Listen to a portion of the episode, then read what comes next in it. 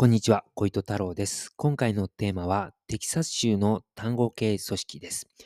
テキサス州というのはですね、アメリカ合衆国の南部に位置している州で、カリフォルニア州とかのあの太平洋側に、え面している州とは逆の、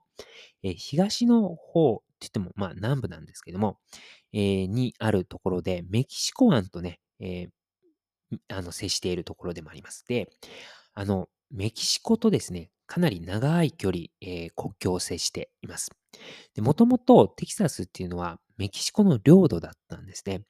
まあ、ところがですね、テキサスはメキシコから独立して、一時期ですね、まあ、独立国家として活動していました。で、後にテキサスはアメリカ合衆国に入って、まあ、今のアメリカ合衆国テキサス州として、えー今に至るということになっています。で、テキサスっていうのはですね、かなり広大な、えー面積を有していまして、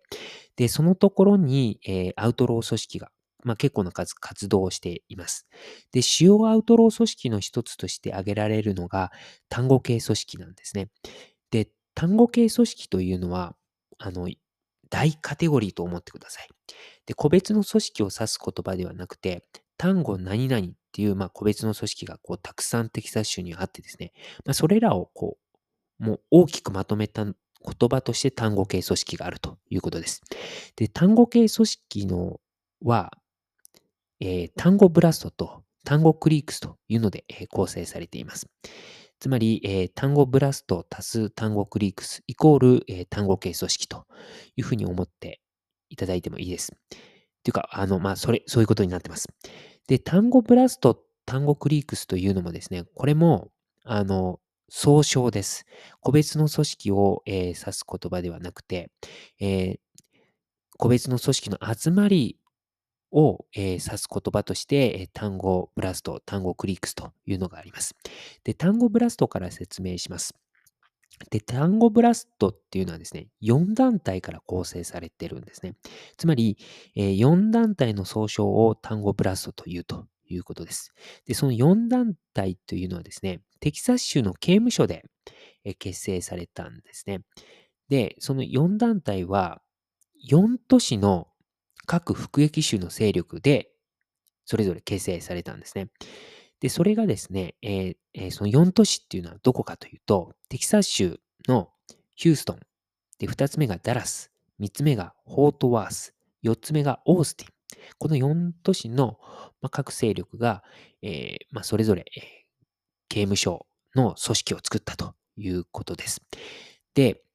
もともとですね、テキサス州の刑務所にはですね、テキサスメキシカンマフィアとテキサスシンジケートという既存の刑務所ギャングが活動していまして、まあ、彼らから自分をらを守るために、まあ、作ったのが、まあ、この4団体で、まあ、その4団体を総称して単語ブラストというということです。でちなみにですね、既存の刑務所ギャングといったテキサスメキシカンマフィアはですね、1984年に結成されています。で、単語ブラストの結成年っていうのがちょっと僕の方で調べられなかったので、まあ、テキサスメキシカンマフィアは、えー1984年結成されたということなので、その後以降にこの単語ブラストは、まあ、あの結成されたということになります。1984年以降結成されたのが、まあ、単語ブラストということですね。で、1984年っていうのは、いわゆる日本で言うと山一構想とか、まあ、そういった時代の話なので、まあ、まあ、アウトロー組織の世界で言うと、まあ結構新しい、えー組織かなっていうふうに考えられます。単語ブラストっていうのは。で、単語ブラストの4団体をちょっとこう述べていくと、具体的に。ヒューストンはですね、単語ブラストヒューストンという組織が活動しています。で、ダラスの方は単語ブラスト D タウンですね。で、ホートワースは単語ブラストホーリトスという組織です。で、オースティンは単語ブラストオースティンという組織です。で、この4つの組織はですね、あの組織名にブラストという名前がついています。で、今言った組織名は2014年時点の話ですので、もしかしたら今は違うかもえーしれません。2014年時点では、まあ、4つともまあブラストという名前がついていたということですね。で、あとですね、昔はですね、この単語系組織、えー単語ブラストと単語クリックスを合わせた単語系組織っていうことを単語ブラストと言っていたんですね。つまり大カテゴリーの名前として単語ブラストが使われていたんです。で、あの、そういったことがあってですね、えー、っと、Tango Blast、もともとの4団体のことを Puro Tango Blast と、えー、呼んでいたこともありました。で、えー、呼ばれていた理由なんですけれども、あの、おそらく、まあ、あの、大カテゴリーとして Tango Blast という言葉が使われていたので、もともとの4団体を言うときにややこしいので、 Puro Tango Blast という言葉を、まあ、用いたんじゃないのかなっていうのは、これは僕の推測なんですけども、そう思ってます。あ、すいません。 Puro の意味をね、ちょっと説明し忘れてました。 Puro っていうのはスペイン語でして、日本語で言うと純粋なという意味になりますので、まあ、純粋、えー、 Tango Blast ということになります。で、あとこの Tango Blast は、 Puro Tango Blast 以外に、 Four、Four Horsemen ともね、呼ばれていました。で、 Four っていうのは、 one、two、three、four の four です。つまり4っていう意味ですね。で、 Horsemen っていうのは騎手ということなので、 Four Horsemen というのは4人の騎手という意味ですね。で、 Four Horsemen の方がこう4団体ということをね、こう表しているかなというふうに思います。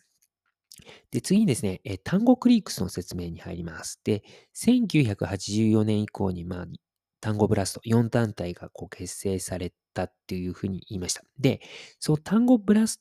ト結成以降、その後の時代に結成された単語系組織、まあ、いくつかあるんですけれども、それらをまとめて単語クリークスと言っています。つまり、単語クリークスっていうのは、まあ、新規単語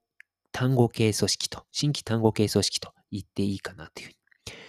思います。で、クリークスっていうのは複数形で、クリークっていうのがね、元の単語なんですけども、クリークっていうのは日本語に訳すと派閥とか、そういった意味になりますので、単語クリークスっていうのは単語派閥といったまあ意味かなというふうに考えられます。で、この単語ブラストと単語クリークスっていうのは、こう、共通点は何かって言われると、ちょっとそこまではですね、あの、ちょっと調べきれてないんですけれども、ただまあ、あの、共通の文化を単語ブラスト、単語クリークスともに、まあ、有しているというふうに思われていて、まあ、そういったこともあって、あの、単語ブラスト、単語クリークスっていうのはですね、まあ、単語系組織という、まあ、大カテゴリーでこう、くくられているということになっています。で、次にですね、単語ブラストとこの新規単語系組織、単語クリークスの関係について話すんですけれども、あの、この両方、えー、両者の、両者というか、この両グループの間にはですね、こう、上下関係っていうのはないんですね。で、時折ですね、この単語クリークスの組織がですね、刑務所の中で単語ブラストの組織と手を組むということはあるんですけれども、まあ、あの、関係はそれぐらいで、あの、単語ブラストがですね、単語クリークスを支配下に置いている。まあ、逆でも、あの、逆の、えー、単語クリークスが単語ブラストを支配下に置いているということもないということです。なので、まあ、各、えー、単語系組織っていうのは、まあ、自律的にこう活動してきたというふうに、えー、考えられています。なので、単語系組織全体、つまり大カテゴリーの単語系組織の中にはですね、最高意思決定機関はないし、で、まあ、各単語系組織に対して、こう、命令をこう、一斉にこう伝えるですね、まあ、指揮命令系統もなかったというふうに考えられます。で、まあ、そこがちょっとこう、日本の連合型の、えー、一次団体とは違うところかなっていうふうに思うんですね。で、日本の連合型に近い組織形態を取ってきたのが、まあ、住吉会なんですけれども、住吉会の場合はですね、一次団体の中に執行部というのがあるんですね。なので、まあ、一次団体の中に最高意思決定機関があって、で、あと、指揮命令系統も一次団体の中にしっかりあるというのが住吉会なので、まあ、日本の、えー、ヤクザ組織と、えー、単語系組織、まあ、そこが違うところかなというふうに思います。で、単語系組織なんですけれども、えー、刑務所の外でもですね、こう、勢力を拡張させていってですね、2017年時点で、この単語系組織っていうのは、テキサス州において、もうほとんどの大都市で活動しているというね、状況でした。で、この2017年時点ではですね、単語系組織の構成員数っていうのはですね、1万9000人以上と見積もられていました。まあ、かなり多いですよね。で、他の主要アウトロー組織の人数はどうかというと、2017年時点でですね、先ほど言ったテキサス・メキシカン・マフィア刑務所ギャングの、その構成員数は4100人以上。で、アウトロー組織のラテン・キングスの構成員数っていうのは1300人以上。で、エルサルバトル系のマラ・サルバトルチャの構成員数っていうのが、テキサス州ではま500人以上というふうにこう見積もられていたんです。なので、まあ、かなり単語系組織っていうのが、人数が、を、人数面で他となんかこう差をつけているということがわかります。で、単語系組織のですね、この構成員数がこう増えた要因としてはですね、まあ、各組織がですね、まあ、自由にやれるよということもあるし、あとは、まあ、各組織間のですね、こう上下関係がないっていうのも、あの、人数が増えた要因というふうに言われています。まあ、ただ、その因果関係というか、あの、まあ、相関関係と言ってもいいんですかね。なんか、なんか薄い気もするんですけれどもね、自由にやれるなら、あの、人数少なくしようよという考える人もいると思うんですけれどもね。えっ、ー、と、ちょっとあの結論が出ないので、えー、先行きます。で、あとですね、この単語系組織っていうのは、こう全体で見ると、まあ人数は多いんですけれども、じゃあ、この単語系組織全体で大カテゴリーの単語系組織として、えー、ひとまとり、ひとまとまりできるかというと、先ほども言ったように最高意思決定機関ないし、指揮命令系統もないというふうに考えられているので、この全体でひとまとまりのある活動っていうのはなかなか困難なのかなというふうに考えます。で一方ですね、テキサス・メキシカン・マフィア、先ほど言ったあの刑務所ギャングの、ここはですね、縦型の階層っていうのがもう組織内に構築されていてですね、で、明確な指揮命令系統もこのテキサス・メキシカン・マフィアっていうのはあるんです。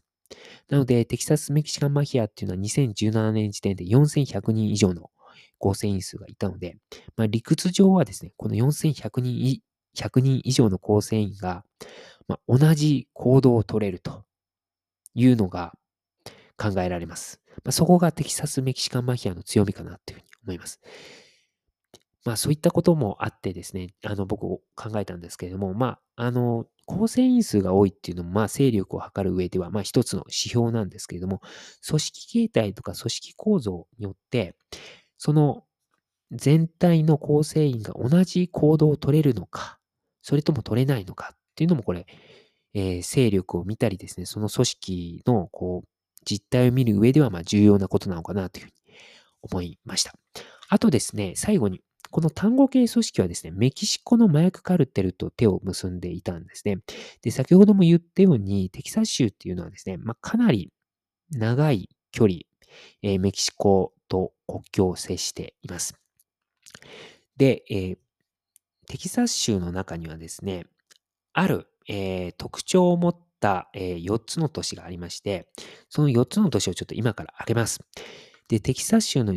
ある特徴を持った4つの都市というのはですね、エルパソ、えー、ラレド、マッカレン、ブラウンズビルという4つの都市です。で、この4つの都市っていうのは極めて本当珍しい4つの都市なんですね。で、どういうことかというと、ある2つの条件に当てはまるのがこの4つの都市です。で、1つがですね、その条件の1つがですね、メキシコと国境を接しているテキサス州の町ということです。もう一回言いますね。メキシコと国境を接している、えー、メキシコの国境と接しているテキサス州の町なんですね。で、まあそういった都市はたくさんありますよね。で、二つ目の条件がですね、まあここで差がつくんですけども、で、そのテキサス州の都市でメキシコと国境を接している都市で、なおかつアメリカ合衆国の高速道路が通っている都市ということになります。で、この2つの条件が当てはまるのが、テキサス州のエルパソ、ラレド、マッカレン、ブラウンズビルの4つです。ただですね、マッカレンとブラウンズビルに関してはですね、えー、っと、高速道路が通っているんですけれども、どちらもですね、今現在、この高速道路っていうのは、他の高速道路とは繋がってないんですよ。なので、マッカレン、ブラウンズビルからはですね、他のアメリカ合衆国の大都市にはですね、高速道路では行けないっていうね、ことがあるので、まあ、マッカレン、ブラウンズビルに関してはちょっと交通のアクセスがちょっと低いということになります。で、残りの2つのエルパソとラレドに関してはですね、エルパソは10号線が通ってます。えー、高速道路の。で、ラレドは35号線が通ってます。で、えー、この10号線、35号線ともに、えー、他の高速道路とはつないがれていますので、まあ、エルパソからはもう高速道路を使えばアメリカ合衆国のいろんなところに行ける。で、ラレドに関しても同様です。で、えー、このエルパソの10号、え、エルパソの10号線というのはですね、他の、え、テキサス州の都市も通ってまして、例えばですね、ヒューストン、サンアントニオなどが、に10号線というのは通っています。で、ラレドの35号線はですね、オースティン、サンアントニオなどの、えー、テキサス州の都市を通っているということになっています。で、メキシコの麻薬カルテルにとっても、えー、このテキサス州っていうのは、まあ、結構今言ったように、まあ、重要な、えー、物流拠点というか、まあ、流通上かなり重要な拠点であることは、えー、間違いないので、まあ、テキサス州の地元の組織と、ま、手を組むというのは、まあ、合理的な考え方なのかなというふうに思います。ということで、えー、今回は以上となります。ありがとうございました。